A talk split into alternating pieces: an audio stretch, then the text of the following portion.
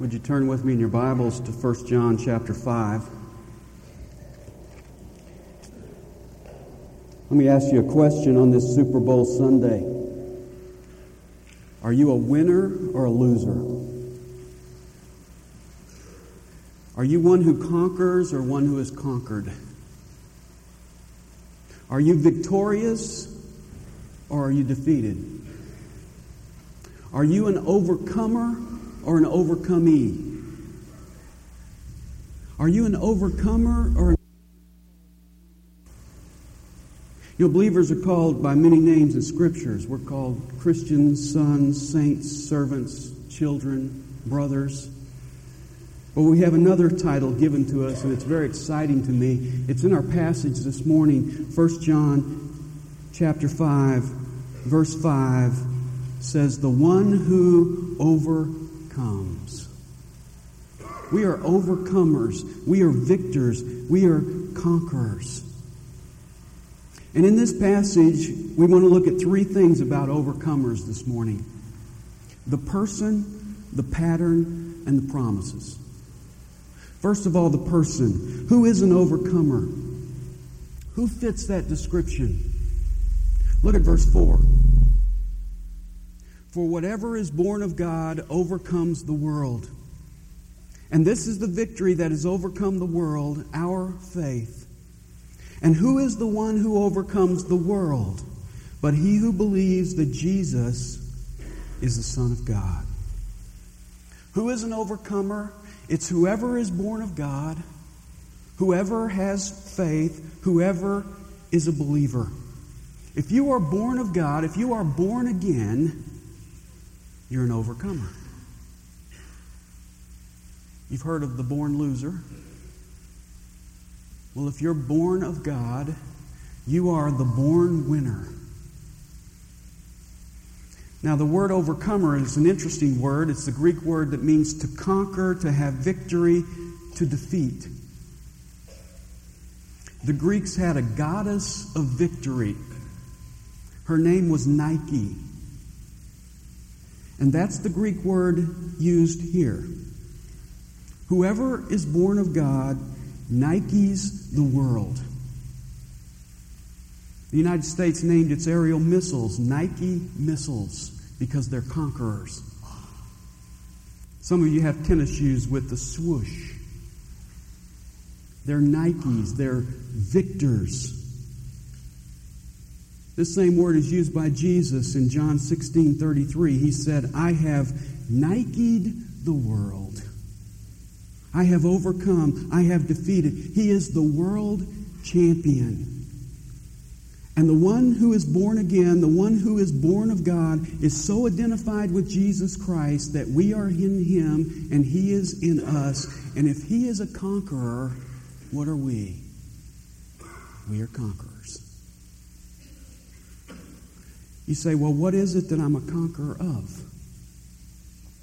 Well, he tells us in verse 4 and again in verse 5, it's the world. We are in a battle with the world. You say, sometimes it feels like me against the world. Well, it is. It's the world that we have to overcome. You say, well, why do we have to overcome the world? Well, because the world is designed to conquer you. Romans 12:2 says the world is designed to conform you to its image, to squeeze you into its mold. Now, when John uses the word world here, he's not talking about the mountains and the valleys and the rivers and the streams. When he uses this word world, he's talking about that mass of thoughts and ideas that originate from this godless world. He's talking about that philosophy that approaches life as if there is no God. In fact, earlier in this book, John told us what the world consists of. In 1 John 2:16, he says, "All that is in the world is the lust of the flesh, the lust of the eyes, and the pride of life. The lust of the flesh, pleasures. The lust of the eyes, possessions, and the pride of life, prestige. And that really sums up the philosophy of this world. The world is telling you to live for pleasure, possessions, and prestige. The world tells us that the best things in life are things. The world wants to get our focus off of God and onto things. But the world is not just satisfied to distract us. It calls for our allegiance. It calls for our dedication. It calls for our devotion. That's why 1 John 2:15 draws the proverbial line in the sand. It says you cannot love God and love the world. It's an either-or proposition. They're polar opposites. This world is designed to steal your devotion, your dedication, your affection from God, and that's why we must overcome it. And the world is a formidable foe for several reasons. One reason is it's not external, it's internal. The world is not just out there somewhere. The world is in here. It's the lust of my flesh, the lust of my eyes. Now, Christians love to make the world external. And all of my life I've heard things like, well, worldliness is wearing an earring. Worldliness is long hair. When I was a kid, worldliness was having long sideburns and a mustache. Well, if that was worldliness, you could defeat it by going to the barber. Worldliness is not external. Worldliness is internal. And second, it's a formidable foe because it's not impersonal, it's personal. 2 Corinthians 4:4 says Satan is the god of this world. He is controlling things. He is pulling the strings. This world is not just a mass of molecules. It's the kingdom of Satan who hates you, who is at war with you, who wants to destroy you if you're a child of God. And then third, the world is a formidable foe because it's not impotent, it's potent. Hebrews chapter 2 and verse 14 tells us that in this world, the devil has the power of death. And there's nothing more potent than that. He uses it to control people. He uses death to convince us that this world is only temporal. And so, since there's nothing more to live for beyond death, we might as well live for today. Eat, drink, and be merry for what? For tomorrow you die. He uses death to control us. He uses death to scare us because Hebrews chapter 2 and verse 15 says that people are held in slavery by the fear of death all their lives. And then thirdly, he uses death to ultimately conquer us because once a person dies, he's got them. But having told you that the world is a formidable foe, let me remind you of something else. Though the world is not external, it's internal. 1 John 4:4 says, greater is he who is in you than he who is in the world. And though the world is not impersonal, it's personal. 1 John 2:14 says, you have overcome the evil one. In fact, listen to the words of Romans 16:20. And the God of peace will soon crush Satan under your feet. Whose feet? Your feet. My size 10.5. You see, he may win a few skirmishes along the way, but he's not going to win the war.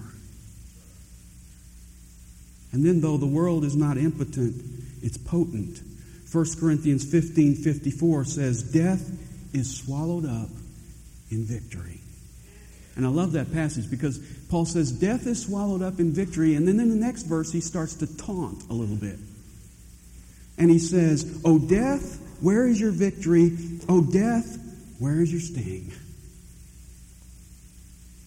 Now, I've always heard that bees can only sting twice. I've never tested that theory.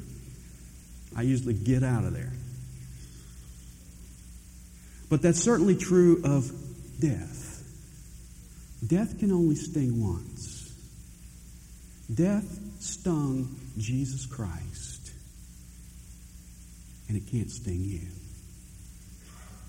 The stinger of death went deep into Jesus Christ, and he tore the stinger out of death. So it has no more venom left for you if you're a believer this morning. It can buzz around, it can irritate you, but it can't sting you anymore. It has no power. You see, despite the formidable nature of the enemy, John says, I'm a victor.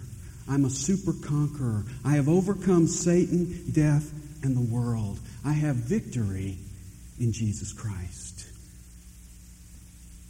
And of course, the flip side of that is true as well. Apart from Jesus Christ, I'd be a loser. Everyone in this world who does not know Jesus Christ is defeated.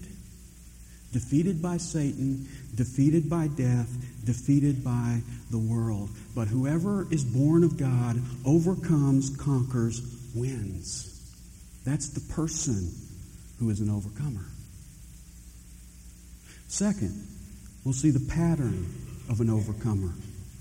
What are the characteristics of an overcomer? What is evident in his life? What is it that sets him apart from other people? Well, John points out three things. Number one is faith. Look at verse 1. Whoever believes that Jesus is the Christ is born of God. And then flip over to verse 4. For whatever is born of God overcomes the world. If you believe you're born of God, if you're born of God, you overcome. So the believer is the one who overcomes. Verse 4 continues, and this is the victory that has overcome the world, our faith. And who is the one who overcomes the world but he who believes? The first characteristic of an overcomer is faith. And that's fundamental. When Jesus died on the cross, he overcame Satan and his kingdom. That's why the resurrection is so important to us, because it identifies who the winner is. When Jesus was in the grave, the disciples didn't know he had won. In fact, they assumed he had lost. Easter Sunday morning is Victory Day. And when you received Jesus Christ, you know what happened? You received the winner. And so guess what you are? You're a winner. That victory is not based on your ability.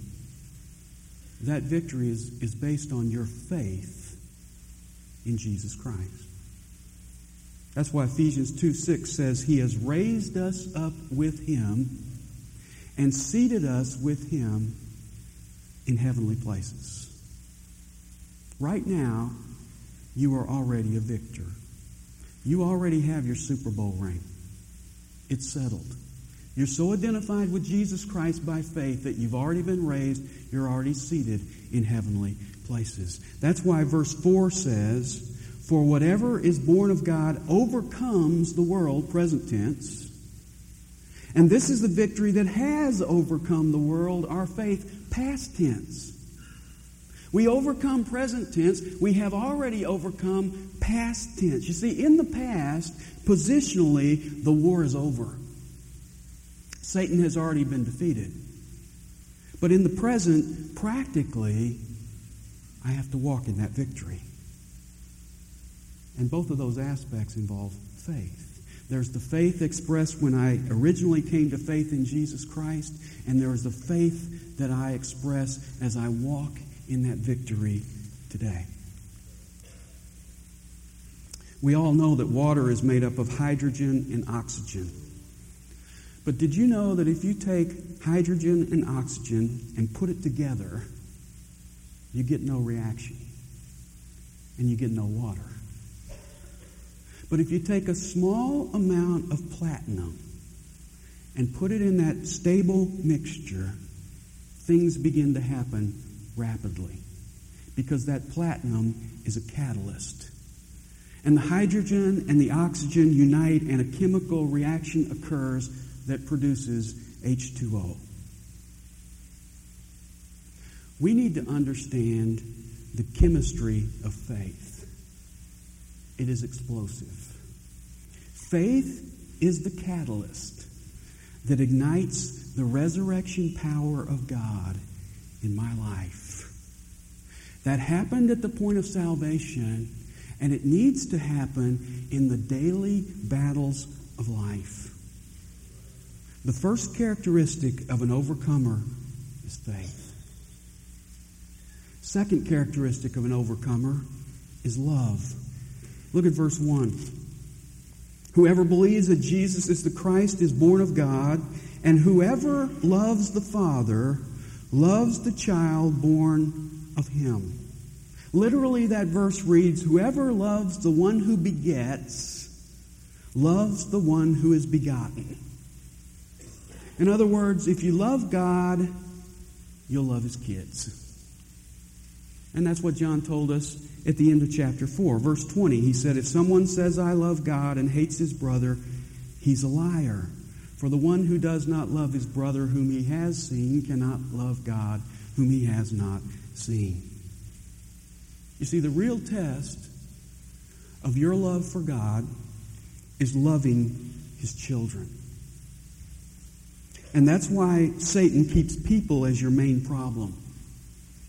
Because he knows if he can keep you on that level, he will keep you from getting close to him or close to God. See, that's why you and your wife fight all the time. You say, well, I thought it was because we had personality differences. No, it's because Satan wants to keep you from being intimate with God. You wonder how I knew you fight all the time. See, that's why you can't stay home at Bedside Baptist or Mattress Methodist or Pillow Presbyterian and turn on the television and watch your favorite preacher and say, I love God. Because, see, you don't know you love God till you love his children. And you can't love them if you're not around them. You cannot love vertically unless that love is tested horizontally. And people will test you, won't they? See, that's intentional. God allows you to get involved with the problems and difficulties and frictions with other people because he wants to find out if you really love him. Look at verse 2. By this we know that we love the children of God when we love God. Now, how do I know I love God? Verse 1 says, because I love his children. How do I know I love his children? Verse 2 says, because I love God. Now, he's talking in circles, isn't he? What's the point? Well, God has hooked this thing up so that unless Christians love one another, they can never be close to him. You see, it's a circle, and everybody's in the circle. If you look at the wiring diagram of love, it's wired between you and God, but it goes through everybody else in the body of Christ. And if you leave somebody else out, you break the circuit of love. Second characteristic of an overcomer is love. He loves God, and he loves God's children. And then there's a third characteristic of an overcomer, and that's obedience. Look at the end of verse 2. When we love God and observe his commandments, for this is the love of God that we keep his commandments. Overcomers keep God's commandments. They are marked out as people who do what God says. Now, did you notice in these verses he's talked about faith, love, and obedience, and they're all kind of tied together. In verse 1, faith is tied to love. In verses 2 and 3, love is tied to obedience, so that they're all inseparable. And that's really been John's point throughout this letter. Faith is the doctrinal test. Love is the social test. Obedience is the moral test. Now, obedience is a relative term. If I ask you, do you obey? You may say, sure, I obey. But from my perspective, I may be saying, I don't think you are obeying. So the real question is, what does God call obedience? When God talks about obedience, what is he talking about? Well, let me suggest four aspects. Number one, God wants willing obedience. God wants it to be internal. God wants it to come from the heart.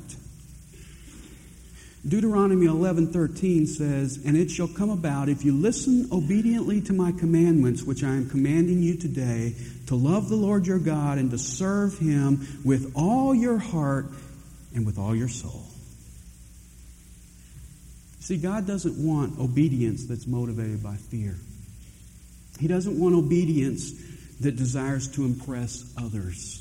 He doesn't want obedience that wants to please grandma. Romans 6:17 says, you became obedient from the heart. That's what God wants. He doesn't want superficial, external obedience. He wants willing, internal, from the heart obedience. Second aspect, he wants total obedience. Not partial, not incomplete, not 80%, not 2 out of 3. God wants total obedience. It's said of Noah in Genesis 6:22, "Thus did Noah according to all that God had commanded him, so he did." It's said of Joshua, Joshua 11:15, "And so Joshua did. He left nothing undone of all that the Lord had commanded." Can that be said of you? God wants total obedience. Third aspect, he wants constant obedience. Not every other day, not off and on, not when I'm in the mood. Philippians 2:12 says, "So then, my beloved, just as you have always obeyed, not as in my presence only, but now much more in my absence, work out your salvation with fear and trembling. Just as you have always obeyed, continue." You say, "Well, I'm pretty good on Sundays, and Tuesdays and Wednesdays aren't bad." No. God wants constant, continuous obedience. And then the fourth aspect, he wants joyful obedience. You say, "Well, how can I have total, constant obedience from the heart and be joyful too?" Well, you can't. That's why 2 Corinthians 9:7 says, "God loves a cheerful giver." The command is to give.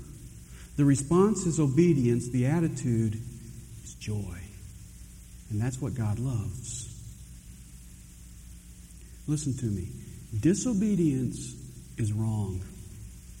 But external, unwilling, partial, inconsistent, grudging obedience is wrong also. God wants willing, total, constant, joyful obedience. And then John adds at the end of verse 3, "And his commandments are not burdensome." His commandments are not heavy. Now, we don't tend to look at the Christian life this way. We often say, "Boy, that stuff God has me do is hard. I don't think I can do it." Well, if John heard you say that, he would say that you and God aren't talking about the same thing. Because God's commandments are not burdensome. Why not? Well, I think I could make a pretty long list of reasons, but let me just give you three in the context of love. Number one, they're established by love. God's commandments are given out of love. He's not making up commandments just to be bossy. They're designed to protect you. They are designed to bless you. They are designed with your best in mind. His commandments are driven by love. I'm sure most of you that have a young child have said at one time or other, "Don't touch the stove." Now, to a young child, that may sound burdensome.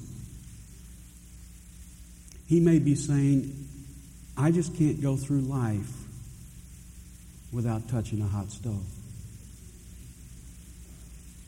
I mean, what would my life be like if I don't get to do that?" But see, even though he doesn't understand it, that commandment is given out of love. And when you understand that God loves you, you won't mind following his instructions because you understand that they're given out of love. God has nothing to gain by making your life miserable. God gives you guidelines out of love. And even when I don't understand them, they're not burdensome because I know he loves me. Second, they're fulfilled by love. Have you ever noticed that most of God's commandments involve somebody else? You shall not murder others. You shall not lie to others. You shall not steal from others. You shall not commit adultery against others. You shall not covet what others have. They're designed to relate to others. And that's why Galatians chapter 5 and verse 14 says, the whole law is fulfilled in one word, in the phrase, you shall love your neighbor as yourself. You see, you don't need to walk around with a list of commands in your pocket. You just need to walk around with God's love in your heart. God's commandments are not burdensome because they're fulfilled by love. And then a third reason that they're not burdensome is that they're motivated by love. In Genesis chapter 29, Laban told Jacob that he could have the hand of his daughter Rachel in marriage if he would work for him for 7 years. There's a great verse in Genesis 29:20. Here's what it says. So Jacob served 7 years for Rachel, and they seemed to him but a few days, because of his love for her. 7 years he worked, and it wasn't burdensome because he was in love. You see, he knew it was going to be worth it. And when you love God, obeying him is not burdensome. When you realize that it's going to be worth it, his commandments are not burdensome. The reason some of us don't enjoy the Christian life is that we spend so much time fighting obeying God that we never get around to enjoying obeying God. You know, one of the reasons David is called a man after God's own heart is expressed in Psalm 119. That's the longest chapter in the Bible. And in that chapter, David says things like this, I love thy law. I have rejoiced in the way of thy commandments. I shall delight myself in thy statutes. I shall run the way of thy commandments. Thy statutes are my songs. Now, can you imagine sitting down and putting the traffic laws to song? Can you imagine somebody saying, I love the traffic laws? You see, most of us look at the traffic laws as burdensome. They're holding me back from getting where I want to be. But that's not the way it is with God's commandments. They are established by love, they are fulfilled by love, and they are motivated by love. Now, I've heard that some people only obey the traffic laws when they see a patrol car. I've heard that.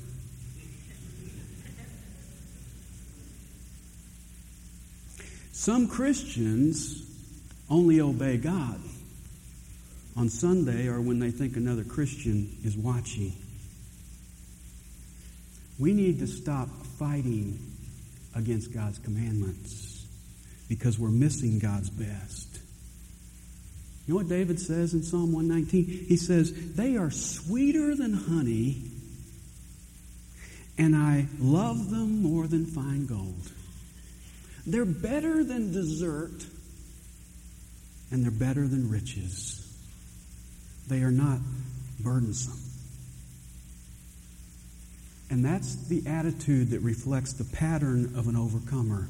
He's set apart by faith, love, and obedience. And then third, we want to look at the promises. What promises are made to an overcomer? What is the prize for overcoming?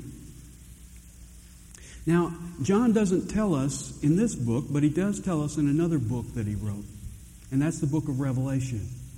Chapters 2 and 3 of Revelation are written to 7 churches, and in those chapters, and again a little later in the book, he makes some promises to overcomers.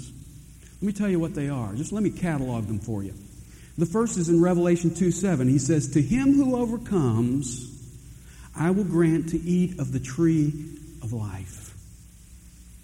Now, there are 2 trees specifically mentioned in the Garden of Eden. One is the tree of the knowledge of good and evil. The other is the tree of life. When Adam and Eve sinned, they were driven out of the garden so that they would not eat of the tree of life and live forever. In fact, it tells us God put cherubim there with flaming swords to block their way to the tree of life. God didn't want them to eat and live forever in a sinful condition. You know where the tree of life is today? It's in paradise. It's explained more fully in Revelation 22:2. And Jesus says the overcomer will get to eat from that tree in the paradise of God. What's that mean? We're going to live forever in heaven. Revelation 2:11 says, "He who overcomes shall not be hurt by the second death." What's the first death? Physical. What's the second death? It's spiritual and eternal. The overcomer may die once, but he won't be affected by eternal death. Revelation 2:17 says, "To him who overcomes, I will give some of the hidden manna." Now, what's manna? That's that bread that came out of heaven in the wilderness, that angel food cake that came down every morning. He says, "I'm going to give you some of the hidden manna." In John chapter 6, Jesus said, "He is the living bread that comes down out of heaven." He is the manna. So we are going to feast on the presence of Jesus Christ in heaven. We're going to have sweet fellowship with Him. People often ask me, what's heaven going to be like? Don't worry about it. Jesus is going to be there. Then he goes on and says, I'm going to give you, if you're an overcomer, I'm going to give you a white stone. I don't know what that is. That's mother of pearl or diamond or whatever. I'm going to give you a white stone and a new name written on the stone which no one knows but him who receives it. Now, I think a lot of times when we think about heaven, we think about it being rather impersonal. We're all going to be up there totally righteous, just kind of milling around. This is a very personal thing. He says, I'm going to give you a stone. I'm going to write on it a name that nobody else knows but you and Jesus. It's going to give you a new affectionate name, and it's going to be between you and him. That's personal. That's special. Revelation 2:26 says, "To him who overcomes, I will give authority over the nations." Jesus has the authority over the nations. He's going to give it to you. If you're an overcomer, you will rule with Christ. And then he adds this, I will give him, verse 28, the morning star. Now what's the morning star? Well, in Revelation 22:16, Jesus said, I am the bright and morning star. And so Jesus is going to give you himself. I'll be his and he'll be mine. Revelation 3:5 says, he who overcomes shall be clothed in white garments. Now, that's God's color. That's the color of righteousness. That's the color of holiness. He's going to clothe us in his righteousness. And then he says, I won't blot his name out of the book of life. Now, in the first century, many kings blotted people's names out of their registry for criminal activity. Many Christians got blotted out because of their Christian faith. So Jesus says, even though kings may blot you out, though the world may blot you out, I will never blot you out of my book. And then he adds this, I will confess his name before my Father and before his angels. When I get to heaven, Jesus is going to say, Father, angels, Dan Green. He will confess me as his own before the Father and before the angels. Revelation 3:12 says, he who overcomes, I will make him a pillar in the temple of God. Now, it's interesting, when you get to Revelation 21:22, you find there is no temple in the New Jerusalem. Instead, God and Christ are the temple. So God and Christ are the temple, and you'll be a pillar in that temple. What an analogy. And many times in that day, they would write names on the pillars as statements of possession. And Jesus goes on to say, I will write upon you, the pillar, the name of God, the name of the city of God, and my new name.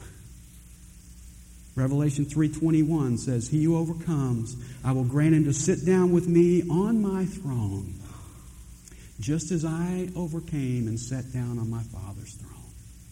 Wow. The promise to the overcomer is you'll sit with Jesus on his throne, and it must be a big throne because he's sitting on his Father's throne. And what is the throne? That's the place of exaltation and glory.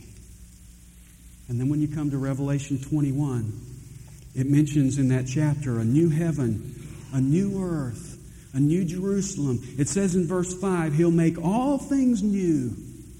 And then he makes a promise in verse 7. He says, he who overcomes shall inherit these things. What things? All the new things we will inherit. And then he adds this, and this may be my favorite of all. He says, and I will be his God, and he shall be my son. That's personal. That's not grouped together. That's not the big group. That's personal. I'll be your God. You will be my son, singular.